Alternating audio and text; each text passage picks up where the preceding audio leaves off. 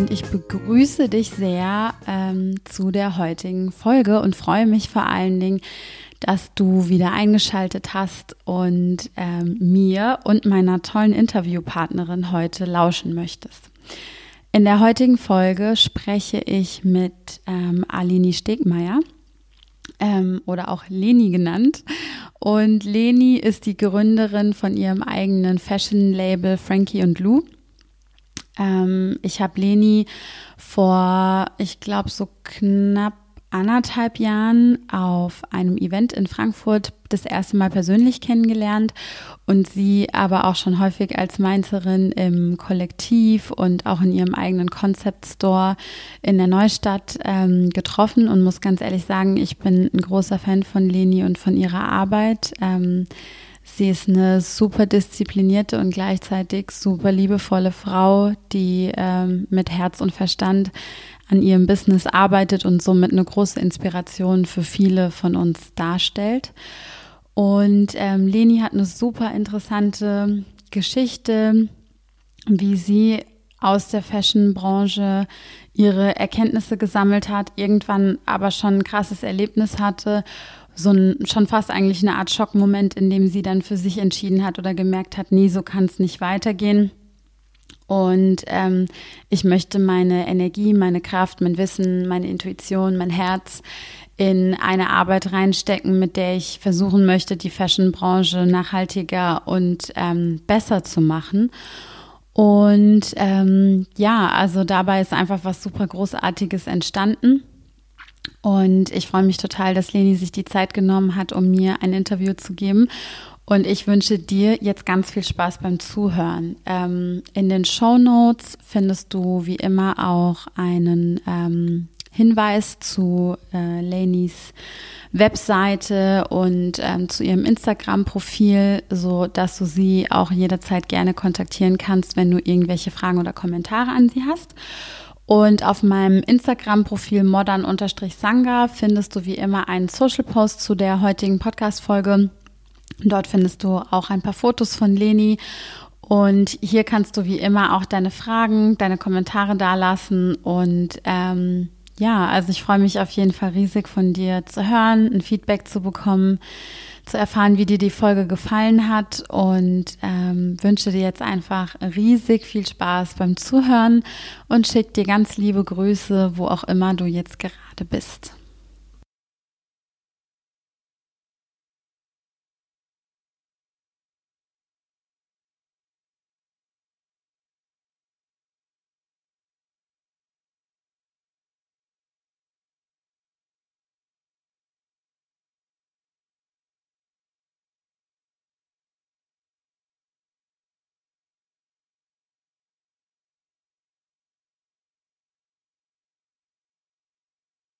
Mhm.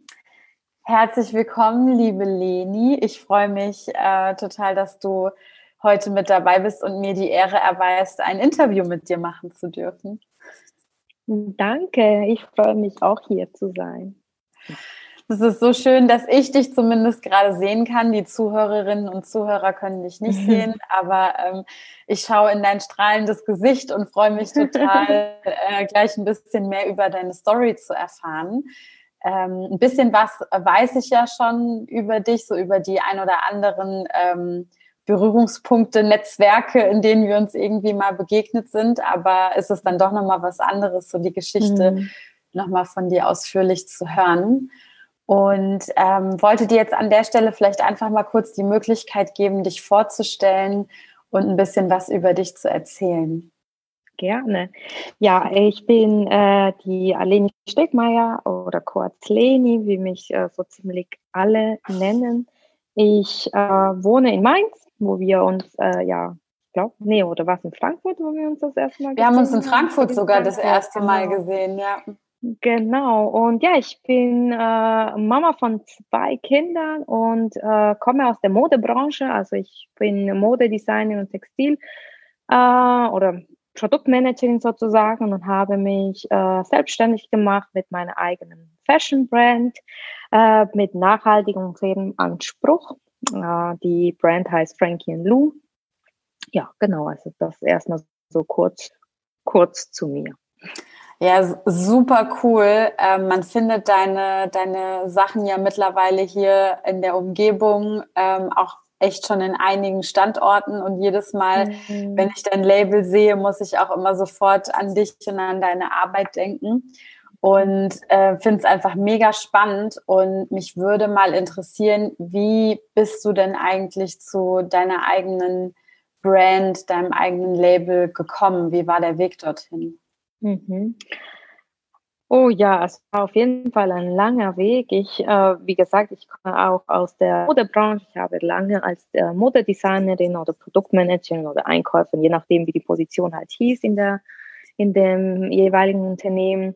Und äh, ja, ich, äh, wo soll ich anfangen?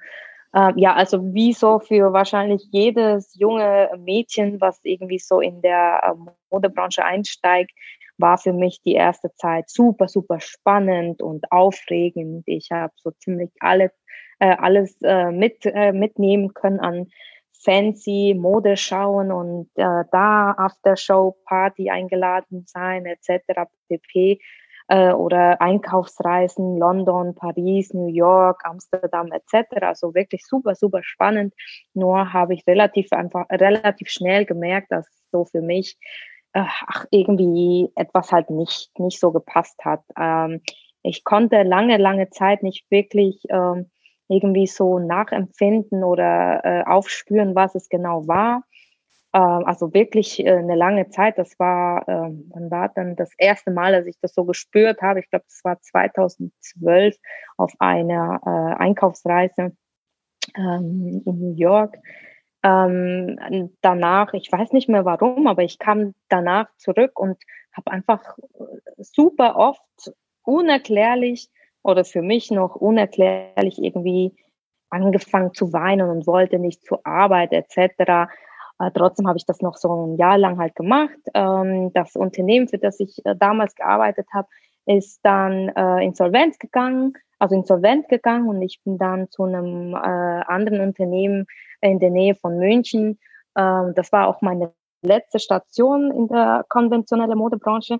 Ähm, da gab es ein relativ oder nee, ein sehr prägendes ähm, Ereignis. Ich habe ähm, ähm, meine Produktionsreise durch äh, Asien gemacht. Das ist dann meistens so zweimal im Jahr, so vier bis sechs Wochen.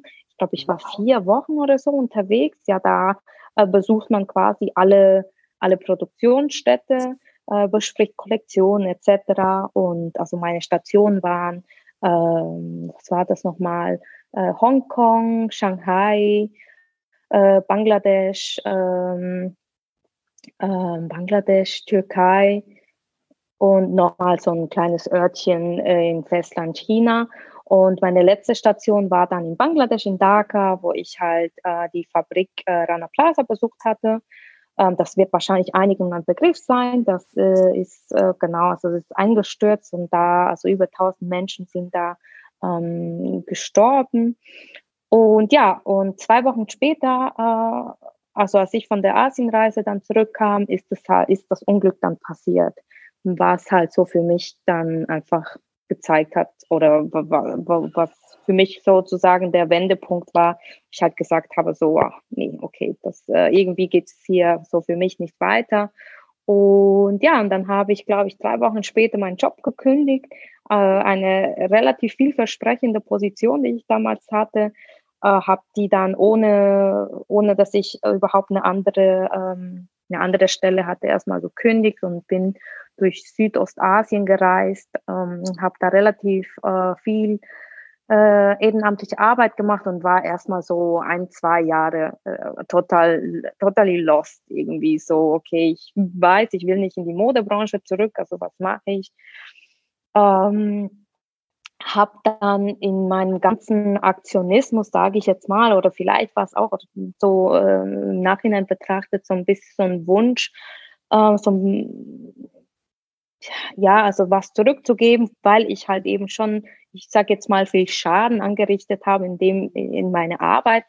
Ähm, damals ja noch sehr äh, unbekümmert, unbewusst, dass halt alles äh, ja meine Arbeit nachgegangen bin sozusagen und wollte das irgendwie wieder so wie ja wieder gut machen mhm. sozusagen mit dem mit der Zeit und habe dann auch eine ähm, eine Ausbildung als Erzieherin angefangen auch mhm. abgeschlossen habe aber nicht darin gearbeitet. Mhm. äh, es war tatsächlich für mich auch relativ schnell klar ich werde da nicht äh, darin arbeiten.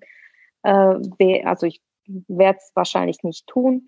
Ähm, ja, und äh, ich wurde dann schwanger mit meinem ersten, mit meinem ersten Kind und dann in der Elternzeit, also da war er zehn Monate alt, äh, habe ich mich dann entschieden, okay, irgendwie muss ich meine, muss ich irgendwie so meine Werte mit, aber auch meinen, meinen Background, irgendwie muss ich das kombinieren können. Es muss doch eine mhm. Möglichkeit geben und habe da einfach äh, von heute auf morgen äh, ja das äh, Modelabel gegründet. Ähm, am Anfang noch ähm, relativ klein, also, also es ist ja immer noch, äh, ich sage jetzt mal, in den Kinderschuhen. Äh, aber damals habe ich noch die Kollektion äh, selbst hergestellt.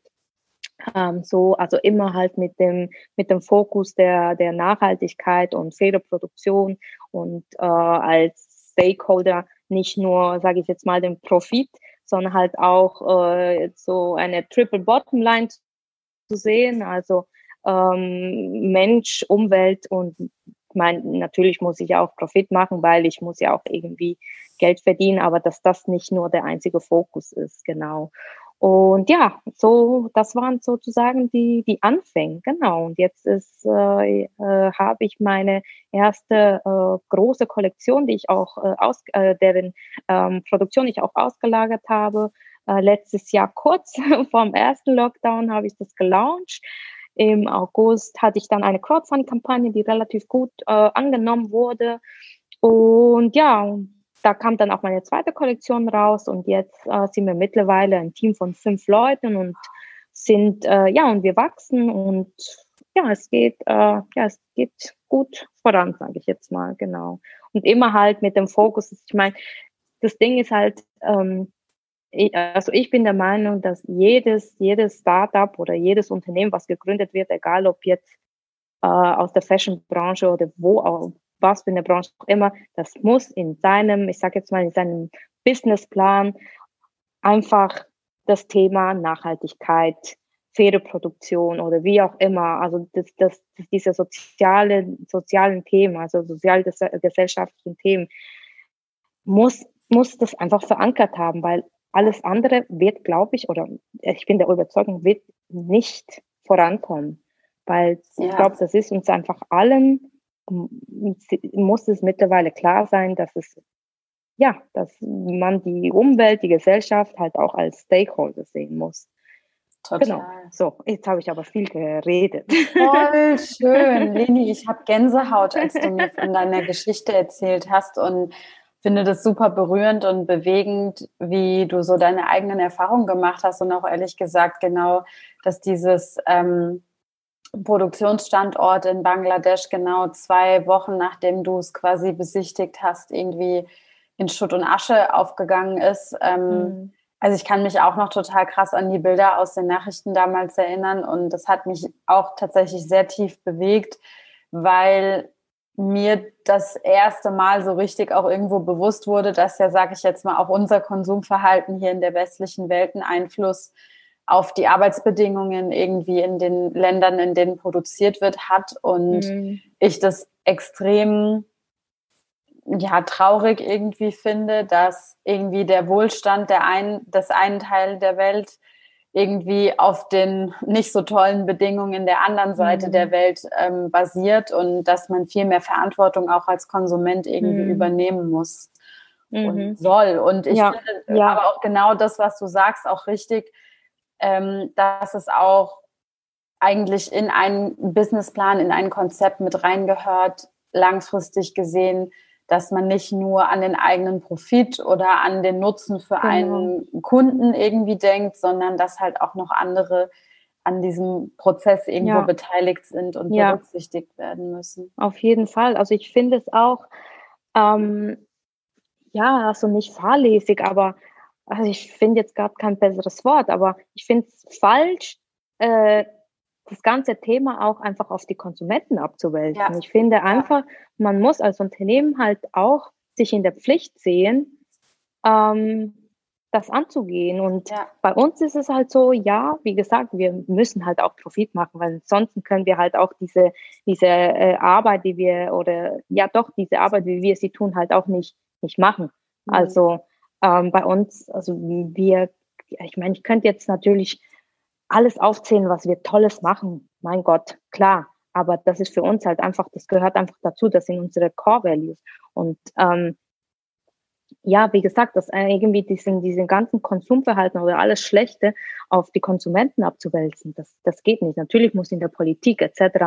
noch super, super viel passieren. Und ich hoffe einfach, ähm, dass diejenigen, sage ich jetzt mal, großen Firmen, die halt auch äh, ähm, die nötige Power haben, irgendwie in der Politik was zu bewegen, dass sie das halt auch äh, diese Verantwortung, dass sie, die auch sehen und auch wahrnehmen.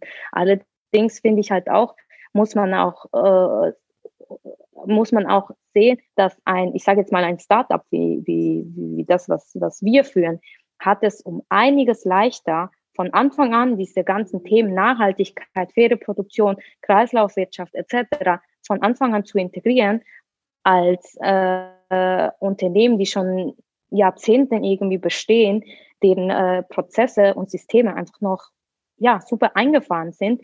Auch da wird, äh, bewegt sich viel. Also da muss man halt auch irgendwie so eine Balance finden und denen halt auch diese Zeit geben. Natürlich wissen wir, wir haben jetzt nicht irgendwie ewig lange Zeit, um, um das alles anzugehen. Es muss auch schnell was passieren. Aber auch da irgendwie so diese, ja, die toll, nicht Toleranz, aber irgendwie auch ein bisschen die Geduld und, und die Einsicht zu haben, dass solche Unternehmen halt nicht von heute auf morgen äh, verändert werden können. So. Total, also da gebe ich dir absolut äh, recht und gleichzeitig ist es halt wichtig, dass trotzdem irgendwie ein Zeichen gesetzt wird, ja, dass man halt Fall. versucht, was zu machen. Und ich meine, gerade in den großen etablierten Unternehmen haben sich ja mittlerweile schon Strukturen über Jahrzehnte hin entwickelt, bei denen sie selbst teilweise gar nicht mehr wissen, wie ihre Lieferketten eigentlich genau. irgendwie aussehen oder genau. da überhaupt Transparenz reinzubekommen. Aber ich hatte gerade auch erst letztens eine super interessante Unterhaltung mit einem guten Freund von mir, der jetzt angefangen hat, sich zum Beispiel auch ein bisschen stärker mit dem Thema Lebensmittel und Ernährung und sowas auseinanderzusetzen. Und dann meinte er halt auch, wie absurd ist es denn eigentlich, dass man als Konsument in den Supermarkt geht? Also wenn man jetzt einfach nur mal ganz wertfrei irgendwie darüber nachdenkt und man kommt vielleicht von einem anderen Planeten und ähm, mhm. hat unsere Gesellschaft noch nicht so erlebt und dann kommt man irgendwie in den Supermarkt und muss sich entscheiden, ob man die Eier kauft, bei denen die männlichen Küken geschreddert werden oder ob man die Eier kauft, bei denen die männlichen Küken nicht geschreddert werden. Und ja, er, er, meinte nur so, wieso wird einem das überhaupt zur Wahl gestellt? Wieso Total gibt es überhaupt Eier? Aus Produktionsstätten, bei denen die männlichen Küken irgendwie geschreddert werden. Ja. Eigentlich dürfte es sowas überhaupt gar nicht geben. Ja. Und da ist halt eben auch wieder die, die Politik oder auch so ein Stück ja. weit die Moral von Unternehmen irgendwo gefragt, ähm, damit Konsumenten erst gar nicht irgendwie diese, vor diese Wahl gestellt werden können. Ja, auf jeden Fall. Und die andere Frage, die man, die sich mir als, ähm, also was ich auch vorhin sagen wollte, wir sind jetzt nicht nur, äh, also in Anführungszeichen eine Fashion Brand, oder wir sehen es halt auch äh, als unsere Pflicht, auch äh, zu informieren. Also wir sind sehr mhm. aktiv äh, auf Social Media, vor allem auf Instagram. Und wir veranstalten gerade äh, die Woche, diese Woche übrigens, haben wir äh, so eine Sustainability Week, wo wir halt über die ganzen Themen nicht jetzt nur speziell auf dem Fashion-Bereich, sondern also ganz breit gefächert, sei es jetzt, äh, wie, wie man zu Hause, also im Alltag, irgendwie Nachhaltigkeit reinbringen mhm. kann, etc. Ich meine, wir, wir wissen alle, keiner von uns ist perfekt und also wir sind bei weitem nicht perfekt. Das ist auch etwas, was uns ganz wichtig ist, da transparent zu sein und zu sagen, hey, wir sind nicht perfekt. Wir lernen jeden Tag dazu. Ähm, das ist das, was wir, was wir schon tun und dahin wollen wir. Und Step by Step kommen wir auch dahin. Und das ist auch für uns super, super wichtig. Aber was ich, äh, was auch dazu passend ist, was uns auch so klar sein muss, oder vor allem auch äh, mir als Unternehmerin, aber auch als Person, dass wir uns einfach in diese ganze Sustainability-Bubble super, super privilegiert. Mhm. Äh, also da drin, diese, diese Bubble ist super privilegiert. Ja. Super privilegiert. Es gibt so viele Menschen außerhalb, die erstens nicht die finanziellen Mittel haben. Ja. Also ich meine, es ist ja auch bei uns. Also nicht jeder kann jetzt äh, eine Kinderhose für 30 Euro kaufen. Das ja. ist uns auf jeden Fall bewusst, äh, die eben die finanzielle Mittel nicht haben oder aber auch die Education dazu einfach noch ja. nicht haben oder kann nicht die, die, die Möglichkeiten haben, äh, sich äh, dazu irgendwie weiterzubilden oder überhaupt ja. zu bilden. Und das muss uns einfach super klar sein weil, also wie gesagt, ich bewege mich in dieser Bubble und ich, also gerade letztens war ich halt so in so einem Gespräch drin, wo ich einfach dachte, Leute, merkt ihr eigentlich, wovon wir hier reden? Also mhm. es gibt mhm. halt echt super, super viele Menschen, die diese Möglichkeit nicht haben. Ja. Das muss uns doch klar sein. Dann, dann, hey, ganz ehrlich, wenn ich jetzt irgendwie fünf Kinder habe und jetzt irgendwie überlegen muss, okay, kaufe ich jetzt ich sage jetzt mal, ähm, das abgepackte Fleisch von Aldi, weil ich es mir halt sonst nicht leisten kann, ja. irgendwie meine Kinder nicht ernähren kann. Natürlich kann man sagen, warum muss es Fleisch sein, etc. Aber ich habe vielleicht auch die, die, die, die Bildung dazu nicht. Und diese Menschen halt einfach nicht außen vor zu lassen und ähm, ja, und die irgendwie zu erreichen, vielleicht jetzt nicht damit, was alles Schlechte irgendwie passiert etc., wenn wir das nicht tun. Also wenn wir nicht irgendwie an nachhalt, nachhaltig äh, agieren und fair und bla bla bla, sondern halt auch irgendwie anders, uns andere Möglichkeiten irgendwie zu überlegen. Das muss doch einfach, also keine Ahnung. Rede ich, bin, mich jetzt hier voll in Rage. Ich bin voll bei dir. Das hat mich gestern irgendwie so getriggert, weil ich meine, wie gesagt, ich selbst nehme mich da nicht raus. Ich bewege ja. mich da so in einer privilegierten Welt und ich bin auch selbst super privilegiert.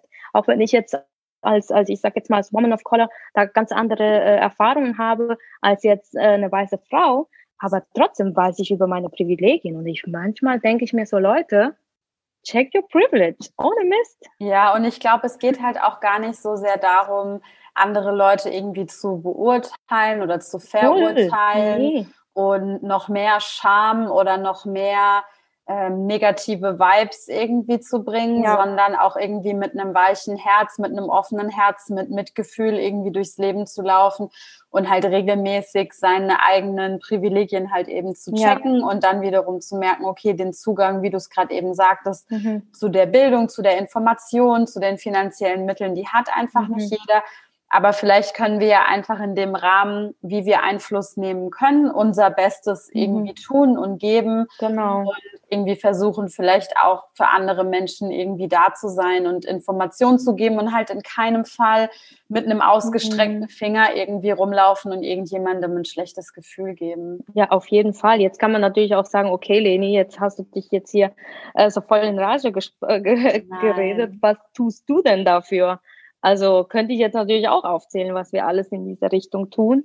Ähm, die, die es erfahren wollen, also folgt uns auf Instagram, wir da informieren da auch sehr viel. Wir haben eine extra äh, Facebook-Gruppe äh, gegründet mit Pre-Loved-Artikel, also Artikel, die, äh, sei es jetzt irgendwie Must Musterstücke sind mhm. oder äh, Retourenartikel, die irgendwie ähm, gewaschen wurde etc., die wir nicht mhm. verkaufen können, aber auf jeden Fall noch super gut erhalten sind, die geben wir weiter äh, für ganz, ganz wenig Geld. Wir spenden ständig irgendwo. Äh, ich spende auch äh, Klamotten mhm. etc. Also wir tun da einiges. Ähm, cool. Genau, also nur so, nicht, dass man denkt, okay, jetzt spricht sie sich hier so in Rage, was äh, muss sie aber auch abliefern. Ja, klar, aber darauf werden wir später auch noch mal ein bisschen detaillierter eingehen und vor allen Dingen ähm, geht es ja jetzt nicht nur darum, dass man sich in Rage redet, sondern ich glaube ja auch einfach, wenn man eine gewisse Passion oder eine Leidenschaft für ein Thema irgendwie hat und dafür brennt, dann darf man ja auch irgendwie ein bisschen emotionaler werden, finde ich. Also ja, das stimmt. Das gehört mit dazu. Jetzt habe ich noch mal eine Frage, ein bisschen mehr zum, zum mhm. Anfang von, von deiner Brand. Also du mhm. hast dann in deiner Elternzeit ähm, ja, dir überlegt, okay, ich will was anderes machen und dann ist die Idee zu Frankie and Lou entstanden. Wie hast du denn dann angefangen? Also wie kann man sich so deine mhm. Gründungsgeschichte irgendwie mhm. vorstellen?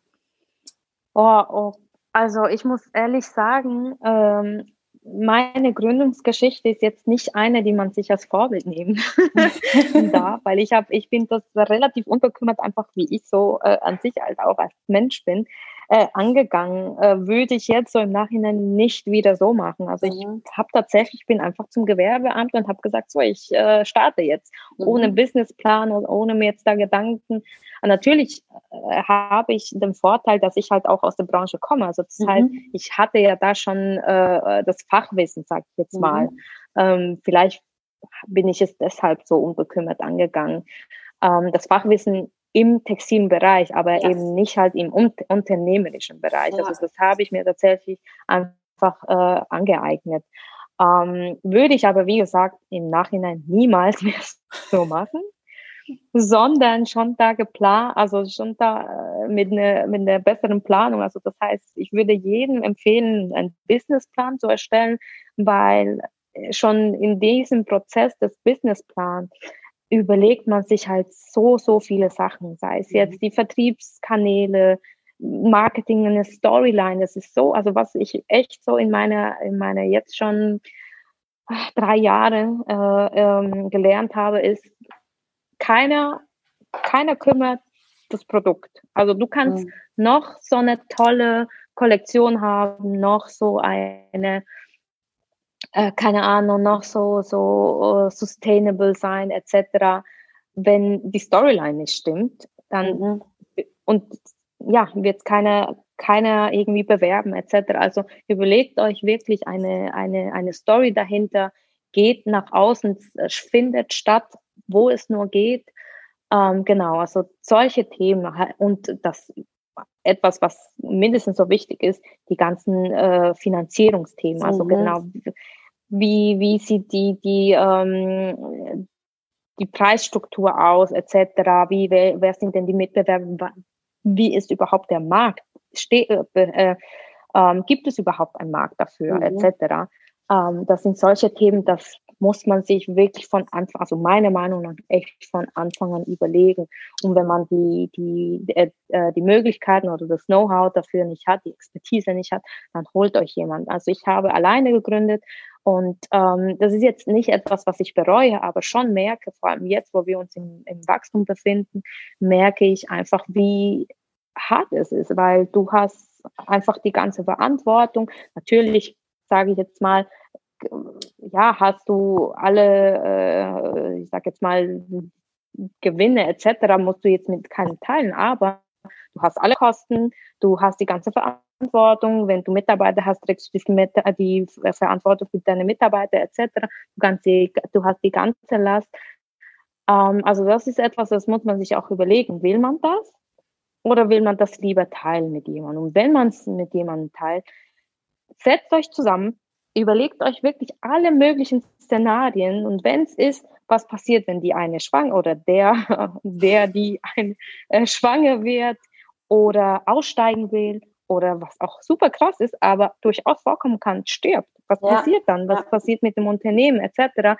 Überlegt euch das alles. Ähm, genau, also geht es nicht so unbekümmert an wie, äh, wie ich, weil ich habe diese ganzen Steps, die ich quasi äh, äh, übersprungen habe, musste ich mich dann mitten äh, irgendwie, also Anfang äh, letzten Jahres, musste ich mich dann wirklich da nochmal hinsetzen und alles nochmal überlegen. Und ich meine, das war auch okay, weil so hat sich irgendwie die Brand so in eine andere Richtung äh, bewegt, etc.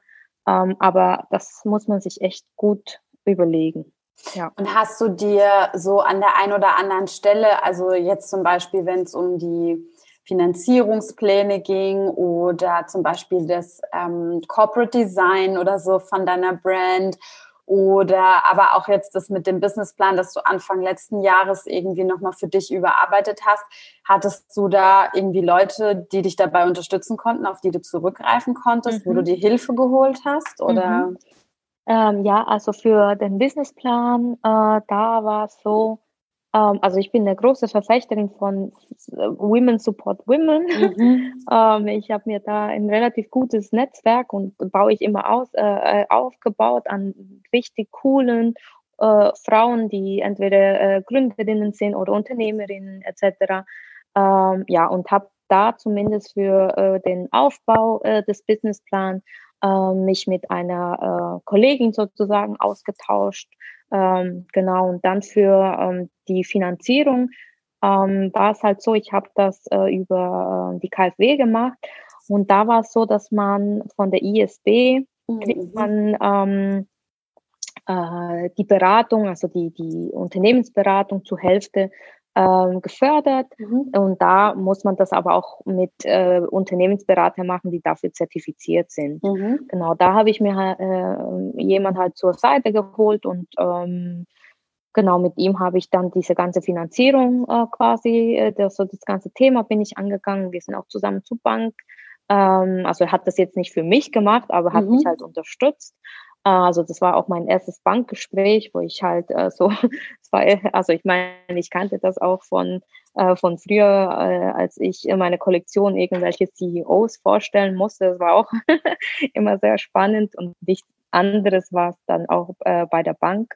Äh, und ich habe die äh, überzeugen können, sage ich jetzt mal, ähm, ja, so dafür, fürs Corporate Design, ähm, da war es viel von mir, dadurch, dass ich ja auch aus diesem kreativen Bereich komme mhm. und als Designerin mich da mit den ganzen Themen auskenne. Aber fürs Logo habe ich äh, mit der Lisa Timper hier aus Mainz äh, gearbeitet.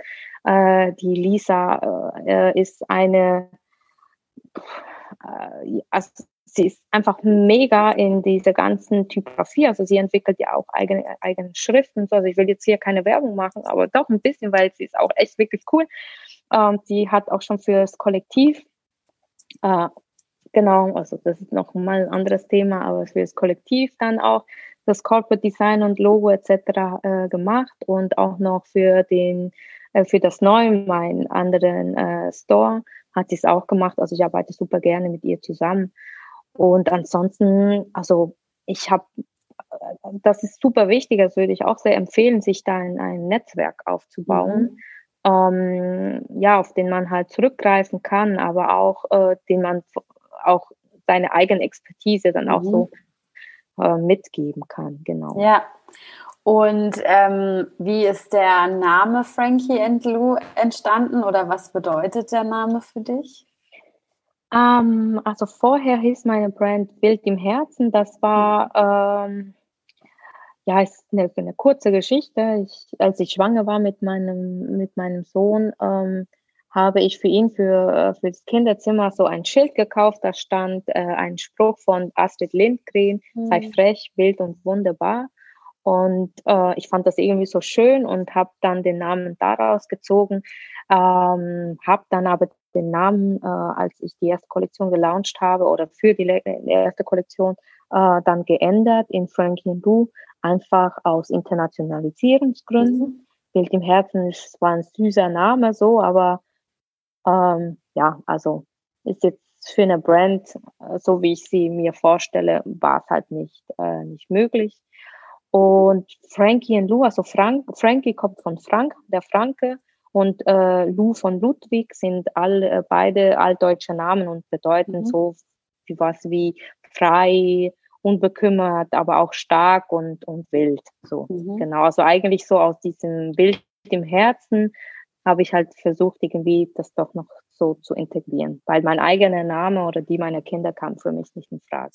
Ja, aber es ist voll die schöne Geschichte, wie es von Wild im Herzen dann zu Frankie and Lou wurde und mhm. auch ähm, diese, ich sag mal, Abwandlung von Franke und Ludwig ist ähm, in Frankie und Lou, finde ich, mhm. ist voll die schöne moderne Interpretation genau. von diesen sehr traditionellen Werten, sage ich jetzt mal, die genau. vielleicht dahinter ja. stehen. Ne?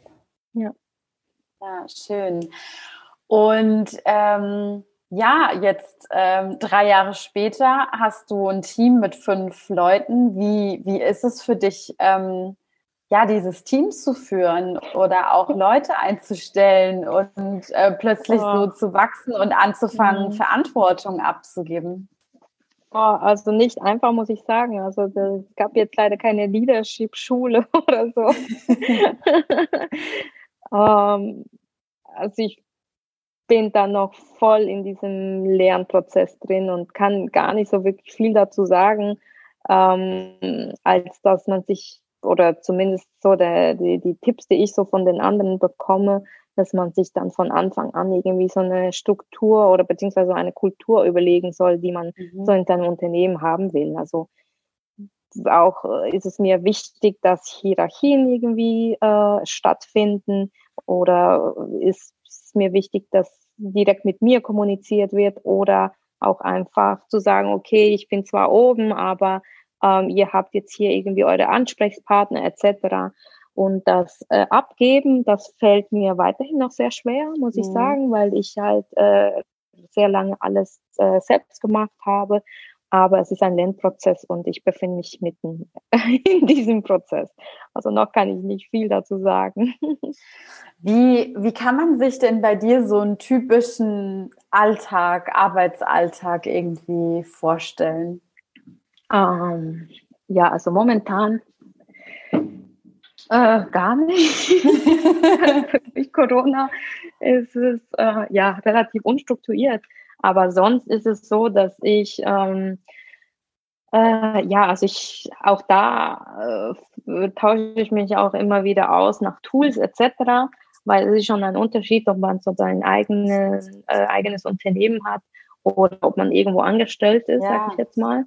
Ähm, aber ich bin eine Frühaufsteherin. Ich versuche dann meistens, wenn ich dann so zwischen fünf und sechs, gut, momentan gerade nicht, aber ich sage jetzt mal, wenn normale äh, normale äh, Strukturen herrschen, äh, würde ich dann so zwischen fünf und sechs irgendwann mal aufstehen, erstmal meine ganzen E-Mails so beantworten ähm, und dann steht äh, die ganze Familie schon mal auf, dann wird gefrühstückt etc., Kids in die, Kids in die äh, Kita gebracht und ich versuche mir so Tage äh, zu legen, wo ich äh, Termine habe, dann tagfreie Termine, also äh, genau, terminfreie Tage. Ähm, und was ich jetzt auch als nächstes, wenn wieder Normalität herrscht, hoffentlich äh, versuchen werde, ist mir so, ähm, weil momentan bin ich, wie gesagt, alleine, ein Tipp, der mir äh, gegeben wurde, war zu sagen, okay, zum Beispiel montags und, äh, und freitags mache ich nur Designthemen. Also mhm. Also das heißt, meine Leute wissen, okay, an den Tagen kann mich äh, die Person, die, die mit mir irgendwie am Design arbeitet, kann mich an diesen Tagen irgendwie fragen oder wie auch immer, dass sich äh, da mit mir austauschen äh, ist bestimmt nicht die, die perfekte äh, Art und also die perfekte äh, Struktur, sage ich jetzt mal. Äh, aber momentan ist es so, dass halt ständig irgendwas kommt. Alle kommunizieren halt mit mir und dann bin ich da und dann doch nicht da und überall, mhm. aber nirgends und das ist super unstrukturiert. Also da versuche ich das mal so auszuprobieren, mal einfach mir, wie gesagt, Tage hin, äh, Tage zu legen, wo ich Termine äh, wahrnehme, dann wieder Tage, wo halt keine Termine stattfinden. Ähm, ich versuche dann auch das, ähm, das Wichtigste dann äh, direkt am Anfang zu machen oder von den 100.000 To-Do, die man hat, realistischerweise einfach drei rauszufiltern, die, man, die ich auch wirklich an dem Tag erreichen will, damit ich am, am, am, am Tagesende nicht irgendwie sage, okay, jetzt habe ich heute nichts erreicht. Aber natürlich klar, wenn irgendwie 1000 To-Do auf einer Liste stehen, dann kann man nur frustrieren mhm. irgendwie mhm. den Tag ah, schließen. Also es sind nur so, so Tools, äh, die mir mitgegeben wurden und ich versuche so ähm, ja, so umzusetzen. Aber so eine richtige Tagesstruktur habe ich tatsächlich noch nicht. Also wie gesagt, ich bin, befinde mich da noch voll äh, ja, in der Findungsphase. Ja, aber ist ja auch voll schön und ich glaube auch letztendlich, dass es die Selbstständigkeit ja auch so ein Stück weit auszeichnet, dass man nicht, dass nicht jeder Tag von Montag bis Freitag irgendwie genau gleich mhm. aussieht, sondern dass man auch noch ein bisschen Spontanität und Flexibilität irgendwie drin hat und ähm, auch unterschiedliche Dinge erlebt. Hm. Wie, ähm, du hast jetzt schon erzählt, du hast deine erste Kollektion hast du komplett selbst ähm, gemacht und dann mhm. hattest du ähm, danach die Kollektion, die du ausgelagert hast. Und genau. wo ähm, produzierst du die Sachen? Mhm. Genau, also die, die Designs, die Kollektion, äh, Herstellung äh, an sich, die findet natürlich bei mir statt. Mhm. Äh, aber äh, die Fertigung, sage ich jetzt mal, die, äh, die Produktion an sich, die habe ich ausgelagert. Das ist äh, in Portugal, cool. äh, einem äh, Dorf, was relativ äh, bekannt ist. Äh, wahrscheinlich werden da, ich sage jetzt mal, 90 Prozent der, äh, der Fashion Brands, die in Portugal produzieren, produzieren auch dort, weil einfach Portugal ähm, oder dieser Ort auch einfach super, äh, eine super lange äh, Tradition hat in der Textilherstellung. Genau, das ist ein kleiner Ort in der Nähe von Porto, mhm. in einem ähm, mittelständigen Unternehmen. Also das ist äh, die erste Kollektion habe ich noch äh, in, einem, in einem anderen Unternehmen ähm, äh, hergestellt. Für mich war es, wie gesagt, da ich aus der aus der Branche komme, jetzt nicht so schwierig da gute Produktionspartner mhm. zu finden. Ähm, einfach weil da die Kontakte schon herrschen. Also ich kann mir schon vorstellen, dass für jemanden, der gar nicht aus der Branche kommt, da relativ schwierig ist, weil es gibt 100.000 mhm. äh, äh, Produktionsfirmen und da irgendwie eine gute rauszufischen, ist es schon schwierig. Und natürlich ist es so, was ich halt auch verstehe, dass jetzt nicht jede Brand hier hausieren geht, mit äh, welcher Produktionsstätte sie mhm. arbeitet. Mhm. Was man ja auch verstehen kann, mache ich ja auch nicht. Ähm, genau, also und jetzt äh, ist es so, dass ich dann äh, mit meiner ehemaligen Produktionsmanagerin, äh, die ich von früher kenne, die hat sich selbstständig gemacht und jetzt äh, arbeiten wir da ganz gut zusammen. Cool. Mit ihr habe ich halt super, äh, ein super enges und vertrauensvolles Verhältnis, dass ich einfach weiß, hey, äh, da kann ich halt einfach voll vertrauen. Ich muss nicht irgendwie ständig dahin. Ähm, ja, genau. Voll schön. Wenn du ähm, ja jetzt so auf die auf deine Geschichte irgendwie der letzten Jahre zurückguckst ähm, und du vielleicht mit dem Wissen, das du heute hast, noch mal in deine Vergangenheit reisen könntest und du könntest irgendwie die Vergangenheitsleni treffen, ähm, gäbe es da irgendwie einen Tipp, den du dir geben würdest mit dem Wissen, das du heute hast? Also ich würde dir auf jeden Fall sagen, Leni, mach einen Businessplan. von Anfang an. Auf jeden Fall. Das, äh, ohne einen Businessplan äh, gehst du nirgends hin.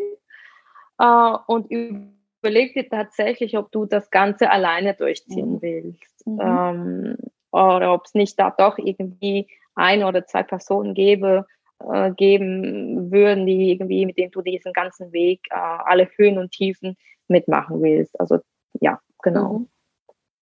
Ja.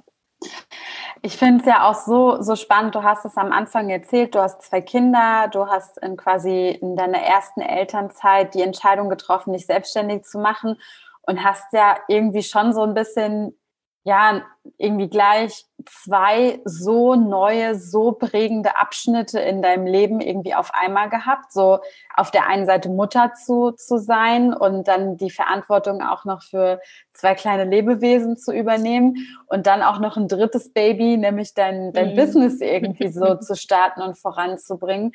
Wie, wie hast du das geschafft, irgendwie so viele neue, unterschiedliche große Themen unter einen Hut zu bringen? Mhm. Ähm, also, ja, puh, gute Frage. so, ähm, also ich glaube, das, das ist auch einfach meine Art. Ich, ich bin jemand, der einfach macht. Also kommen hunderttausend Stolpersteine und ich mache einfach weiter. Mhm. Ähm, ohne jetzt da irgendwie groß zu überlegen. Das ist, äh, kann gut gehen, was es bisher auch tat kann aber natürlich auch schlecht sein, auch einfach zu machen. Also ich sage jetzt, ich gehe planlos, aber äh, ich gehe äh, die Sachen relativ nicht unbekümmert, aber schon so mit einem mit diesem Grundwissen, es wird schon gut gehen. Mhm. Ich, das, das ist aber auch einfach meine Person. Also mhm. das, das ist nicht jeder. Ähm, ich ergänze mich da ganz gut mit meinem Mann, weil der ist schon sehr, sehr pragmatisch und ähm, ja und realist, also schon jemand eher so, okay, äh, jetzt äh, kommt äh, das, du dir A, B, C, D, E, F, G, H, alles irgendwie überlegt. Ähm, und natürlich äh, kommt mir das halt auch schon sehr zugute, dass auch wenn ich jetzt eher so unbekümmert in die Sachen, ja, unbekümmert ist so ein doofes Wort irgendwie, ähm, oder relativ optimistisch, sage ich jetzt mal, an alles rangehe, habe ich trotzdem noch jemand, der ähm, ja, der mich da dann, dann auch mal bremst und sagt, okay, Leni, schön und gut, aber hast du dir das auch äh, überlegt? Und, äh, und natürlich würde das alles auch nicht funktionieren ohne äh, äh ein Support-System. Also es ist jetzt nicht so, dass ich jetzt die Superwoman bin, der, die irgendwie äh, Kinder, Familie, Business alles alleine rockt. Also ich glaube, das hoffe ich auch, dass ich nicht äh, irgendwie dieses Bild abgebe, denn natürlich geht das nicht ohne, ohne Support. Also mein Mann, der übernimmt super viel. Also ähm, da, wo er halt helfen kann. Wir haben eine Oma, die auch überall unterstützt, wie ich auch vorhin erzählt habe.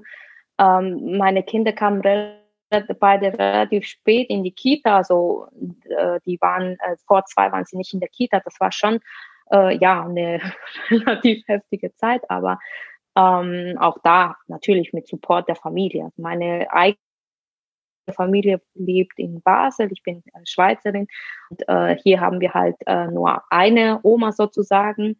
Ähm, ja, und äh, wir haben uns, als, und, als unsere äh, Tochter eins war, äh, eine Kinderfrau mhm. noch äh, zur Unterstützung geholt, die uns auch weiterhin dann noch mit einem Nachmittag in der Woche unterstützt.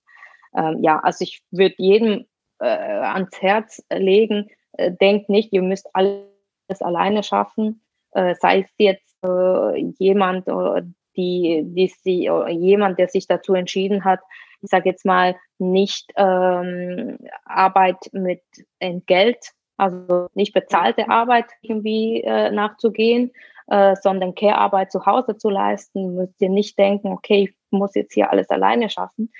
Ähm, ja, holt euch Hilfe, weil alleine kann man machen, aber muss man sich äh, echt überlegen, was man, ja, was das halt bedeutet. Genau. Ja, es ist so schön und auch danke dir für deine, für deine Offenheit, dass du uns so einen kleinen Einblick auch in dein Familienleben, in, in euer Zusammenleben irgendwie gibst. Ich glaube, das hilft ja auch vielen Menschen irgendwie nochmal zu verstehen, ähm, wenn man so von außen auf andere Menschen irgendwie schaut, dann wirkt es oft so, als ob die alles im Griff haben und man selbst mhm. hat irgendwie gar nichts im Griff oder so. Und ich glaube, es ist irgendwie einfach gut zu wissen, dass, also was ich jetzt so rausgehört habe, ist, dass ihr glaube ich, so als Paar irgendwie sehr bewusst miteinander umgeht und miteinander redet und kommuniziert und irgendwie gemeinsam an Lösungen irgendwie arbeitet, aber auch gleichzeitig an der richtigen Stelle vielleicht auch Hilfe in Anspruch zu nehmen, mhm. wenn, ja. wenn man halt einfach merkt, dass man es zu zweit ja. irgendwie nicht komplett ja. schafft. Und also wenn man dann merkt, okay, es funktioniert, um Gottes Willen. Also auch da gibt es ganz viel äh, Reibungspunkte. Ich meine, natürlich hat auch, auch jeder so seine, da jetzt mal seine Bedürfnisse, die er, die er äh, sie eher gestillt haben will. Äh, das ist klar, aber irgendwie sich äh, da einen Weg zu finden, der halt für beide stimmt. Mal macht einer irgendwie mehr und der andere äh, weniger und dann gleicht sich das irgendwie so aus. Ähm, ich glaube, das ist halt wichtig. Und was ich mir halt auch immer wieder bewusst machen will, muss, ist auch diese Wertschätzung mhm. dem anderen gegenüber, einfach das, das Danke zu sagen mhm. und das nicht selbstverständlich. Also, wobei da ich auch schon wieder so denke, doch, es muss selbstverständlich sein, weil, also, es ist ja ein, du weißt, was ich meine, es ja. ist halt, so, wir sind ja beide, da ist halt unsere Familie. Ähm, aber trotzdem heißt es nicht, dass man dem anderen nicht äh, die Wertschätzung äh, bringen ja. kann. So. Total, ja, das finde ich voll schön und ist auch eine, eine ganz wichtige, wichtige Komponente, die wir, glaube ich, manchmal vergessen. Du hast natürlich 100 Prozent recht. Auf der einen Seite muss es selbstverständlich sein, dass man zusammen ein Team ist. Aber andererseits darf man sich ja trotzdem dafür bedanken oder kann man ja trotzdem auch sagen, so, hey, ich sehe, was du machst, ich nehme das wahr und bin dir dankbar dafür. Und das ist, glaube ich, was, mhm. ähm, was super Schönes, was ja auch nicht nur für eine Partnerschaft gilt, sondern eigentlich auch für alle Beziehungen, die wir irgendwie genau. miteinander pflegen. Genau. Wenn du so drüber nachdenkst, also ich meine, ich weiß nicht, wie es bei, bei dir ist, aber ich kann auf jeden Fall sagen, ich glaube, so eine Gründung stellt einen doch regelmäßig irgendwie nochmal vor Herausforderungen, von denen man vorher überhaupt nicht wusste, dass es sie gab. also ja. zumindest gab es bei mir viele, viele kleine Überraschungen, manchmal auch große Überraschungen. Und ähm, wie, wie gehst du mit Hindernissen um, wenn welche auftauchen? Mhm. Ja, und die tauchen auch sehr, sehr, sehr oft auf, muss ich sagen. Also es ist echt so, ja, schon so, so ein Struggle. Also man muss sich das schon echt überlegen, ob man also diesen, diesen selbstständigen Unternehmerweg gehen will, weil es ist schon, also es passieren, also es ist echt so ein Rollercoaster. Es ist echt, äh, ja, also ich wiederhole mich, aber äh, echt nicht ohne. Aber da auch wieder äh, ist es, glaube ich, auch so einfach meine, ja, meine Person nennen es Resilienz. Ich weiß auch nicht, es gibt auch äh, super viele Tools, wie man Resilient, äh, Resilienz bildet, etc.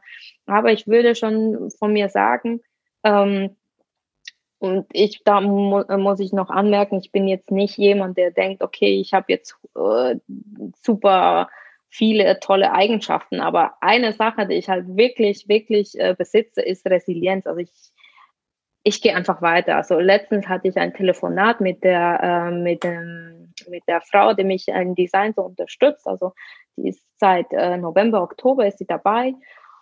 Ähm, und äh, wir haben halt so gesprochen, wie es halt so weitergeht und dass ich gerne hätte, dass sie halt äh, äh, länger bleibt und auf jeden Fall also wir längerfristig zusammen arbeiten. Es war auch so für mich nochmal so echt so krass, so zu zu hören, wie sie mich halt so sieht. Und den Satz, den sie halt gesagt hat, ist, okay, da kommen halt Hindernisse, du äh, springst drüber oder putzt dir die Knie ab und dann gehst du weiter und weiter und weiter. Und irgendwie wird das halt schon, schon kommen. Das äh, beschreibt tatsächlich, äh, ich, ja, ich war ja.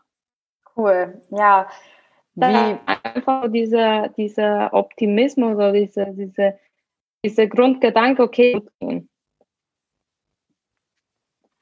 Oh, jetzt war die Internetverbindung. Hörst du mich? Etwas schlecht, instabil. Ja. ja. Okay, perfekt. Kein Problem, schneide ich raus. ja, voll, voll cool, voll spannend. Ähm, ich glaube, ich würde gern manchmal noch ein bisschen mehr Leni irgendwie sein oder mir von dir, von dir abgucken. Wie, wie kann man sowas lernen? Ich weiß es nicht. Das das also ich, ich, ich denke schon, dass meine Kindheit mich schon sehr, sehr geprägt hat. Ich hatte jetzt nicht eine irgendwie schwierige Kindheit oder so, aber äh, meine Mutter äh, war oder äh, ja war äh, alleinerziehende Mama von von drei und äh, sie ist halt schon sehr früh äh, arbeiten gegangen oder musste halt arbeiten bei drei Kindern und ich musste und auch wollte, also war für mich auch gar nicht irgendwie so, die, es hat sich mir nie die Frage gestellt, ob ich das tue oder nicht, ähm, früh schon Verantwortung übernehmen für meine zwei Schwestern und also ich, wie das wahrscheinlich bei jedem Mensch so ist, die, kind, die eigene Kindheit prägt einen schon und eine Mutter zu haben, die da irgendwie so drei Kinder äh, rockt, ganz alleine hoch äh, großzieht, äh, hat mich wahrscheinlich auch schon sehr geprägt, denke ich mal. Ja. Krass. Ähm, was würdest du anderen Leuten raten, die vielleicht irgendwie am Überlegen sind, ob sie sich selbstständig machen, vielleicht aber auch noch nicht so ganz wissen, womit oder was? Also du hattest ja auch erzählt, äh, nachdem du aus der Textilbranche gegangen bist und du zwei Jahre gereist bist, hast du erstmal gedacht, ich will mit dieser ganzen Branche irgendwie überhaupt nichts mehr zu tun haben, hast nochmal deine Ausbildung als Erzieherin gemacht und bist dann ja letztendlich doch auf die Idee gekommen, die du jetzt heute sozusagen hast oder die dich so beschäftigt. Was ähm, würdest du, glaube ich, anderen, was würdest du anderen Leuten raten, wie man das findet, das eine mhm. Thema, für das man brennt oder womit man sich gerne beschäftigen möchte? Boah, gute Frage. Das ist echt äh, ja keine leichte Frage. Ähm, also bei mir würde ich jetzt sagen, war es relativ naheliegend, irgendwie zwar über Umwege so, aber dann doch irgendwie naheliegend, dadurch, dass ich jahrelang davor halt einfach äh, das war, was, was, was meine äh, ein, ein, großer Teil me meines Daseins ähm, gefüllt hat, sage ich jetzt mal. Ähm, ansonsten, es gibt viel, gut, jetzt äh, durch Corona eher weniger, aber es gibt so viele äh, Netzwerke, Treffen etc., man da vielleicht so reinschnuppern kann, reingucken kann, sich austauschen mit anderen etc. Mm, also was ich auf jeden Fall nicht machen würde, wäre einfach Gründen der, des Gründen wegen mhm. sozusagen. Also ja ähm, einfach gründen, um damit man irgendwie so äh, was ge ge gemacht hat oder so. Ähm, weil, also ich denke, oh, Entschuldigung, da, das wird jetzt äh, wahrscheinlich dann nicht lange, ähm, ja, lange gut gehen. Also man muss sich das schon ganz gut überlegen. Und wie man diese Sache, für die man brennt, findet, leider keine Antwort. Aber für dich war es einfach irgendwann da. Für dich war es einfach irgendwann klar. Ja, für mich war es, also ich, ich, für mich war einfach klar, okay, ich kann den, den, den Weg, oh, ja, den Weg, den ich vorher gegangen bin, kann ich halt so nicht mehr weitergehen. Mhm. Äh, aber äh, Mode war jetzt in meinem, in meinem Fall halt schon, schon immer ein Thema. Also schon als Kind, meine ganze Familie, also meine Mutter, äh, ist Schneiderin, äh, ihre Mama, ihre Schwester, also Mode war halt für mich als schon seit, seit Kindestages, ähm, war halt schon immer ein Thema. Also ich habe keine Ahnung, mit neun angefangen, Puppenkleider zu nähen und die auf dem Puppen, äh, also im, pa im Pausenhof äh, zu äh, verkaufen. Es war halt immer irgendwie so für mich ein Thema. Von daher ähm, könnte man sagen, okay, war es naheliegend, ich hätte auch einen komplett anderen Weg gehen können. Ja, aber das ähm, ist doch schon mal ein richtig guter Anhaltspunkt. Einfach irgendwie. wie so ein. Oh, Entschuldigung. Sorry, mach du weiter. Nee, nee, alles. Ich habe da jetzt gerade nicht, äh, nicht gehört. Äh, ich hatte nur gesagt, es ist irgendwie auch voll der schöne Anhaltspunkt, so wie du es jetzt gerade eben beschrieben hast, vielleicht auch einfach in der Kindheit irgendwie mal zu gucken, was war es denn, was mich schon immer irgendwie fasziniert hat oder wofür ich schon mhm. immer so ein bisschen gebrannt habe oder was auch in meiner Familie irgendwie ein großes Thema war. Und dann war es ja auch so, mhm. du hast ja auch so viel Berufserfahrung gesammelt und hast damit ja einen Einblick in eine Branche mhm. oder in einen Bereich bekommen, den viele, viele Menschen überhaupt nicht zu sehen bekommen. Und dann wiederum mhm. so zu wissen, okay, ich will das nicht mehr so machen wie früher, sondern ich will das auf meine neue eigene Art und Weise genau. interpretieren und diese Nachhaltigkeitsaspekte halt auch irgendwo mit reinbringen, mhm. dass man ja einfach irgendwie guckt, so was habe ich denn vielleicht gelernt oder was ist das Muster gewesen, was, was mhm. waren die Bereiche, die ich irgendwie sehen durfte, in die ich vielleicht jetzt mehr Bewusstsein reinbringen kann. Ja, total. Ja, stimmt. Ja. Ich habe nur gerade versucht, deine Geschichte so ein bisschen zu, ja, ja, nee, zu abstrahieren. Ja. super. Das ist etwas, was ich nicht so gut kann. Also von daher, äh, ja, super. Ja, voll spannend. Jetzt wird mich noch ähm, zu guter Letzt meine Lieblingsfrage und mhm. ähm, dann auch so langsam die, die, die letzte Frage, weil wir reden ja auch schon wieder fast seit einer Stunde. Ja. Ähm, die Zeit vergeht einfach viel zu schnell mit dir. Ähm, Wie definierst du für dich Erfolg? Ähm, also für mich bedeutet es, mich nicht entscheiden zu müssen, was ich, was ich tue. Mhm. Es bedeutet aber auch, ähm, andere Menschen auf diesem Weg auch mitnehmen zu können, mhm. also zu supporten, die Leiter irgendwie nach unten zu reichen. Ja, das mhm. wird es eigentlich beschreiben. Ja. Und in dieser Definition, die du für dich hast, fühlst du dich im Moment jetzt gerade erfolgreich? Ja, doch, würde ich sagen. Das ist ähm, ja. Echt super schön. Also ich weiß nicht, vielleicht müssen wir irgendwie noch mal eine Podcast-Folge machen, um noch über die ganzen anderen Themen zu reden, die ich dich gerne irgendwie noch fragen würde, weil ich glaube, es gibt so viel zu besprechen und man kann echt Fall. richtig viel von dir lernen und ähm, ich, ähm, ja, weiß nicht, vielleicht machen wir echt nochmal eine Folge und sprechen nochmal ein bisschen mehr über all die Sachen, die ihr mit Frankie und Lou macht und ähm, wie, wie du das geschafft hast, diese ganzen Nachhaltigkeitsaspekte in dein Businessmodell sozusagen mit zu integrieren. Mhm. Und ähm, ja, also ganz ehrlich, es war mir eine Riesenfreude, mit dir zu sprechen. Ebenfalls. Ich habe ähm, super viel dazugelernt und ähm, hoffe auch, dass alle Zuhörerinnen und Zuhörer etwas für sich mitnehmen konnten. Und ähm, ich werde auf jeden Fall deine Webseite, deinen Instagram-Kanal und ähm, weitere Informationen in den Show Notes verlinken, damit ihr die Leni und Frankie und Lou findet. Und wenn ihr irgendwelche Fragen oder Kommentare oder Feedback oder sowas habt, dann könnt ihr euch natürlich sowohl bei mir als auch bei ihr direkt melden. Ja, sehr gerne. Wir sind übrigens auch immer wieder auf der Suche nach äh, Praktikanten äh, oder auch einfach Support in jeder auf jede Weise. Ähm, ja, also super gerne äh, bei uns melden oder auch mit Fragen etc., so wie du sagst. Sehr, sehr gerne. Seid ihr jetzt gerade auch auf der Suche nach Support?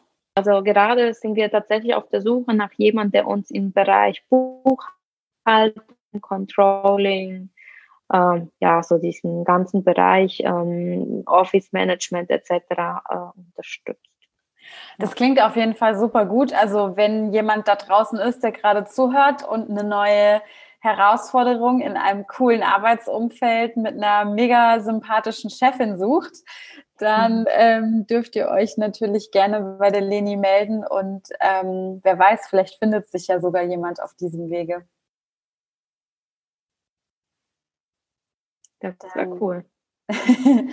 bedanke ich mich nochmal ganz herzlich bei dir für deine Zeit und für deine Offenheit und dass du uns ein bisschen mit in deine Welt und in dein Leben gelassen hast. Und ähm, vielen, vielen Dank nochmal. Ja, ich habe zu danken.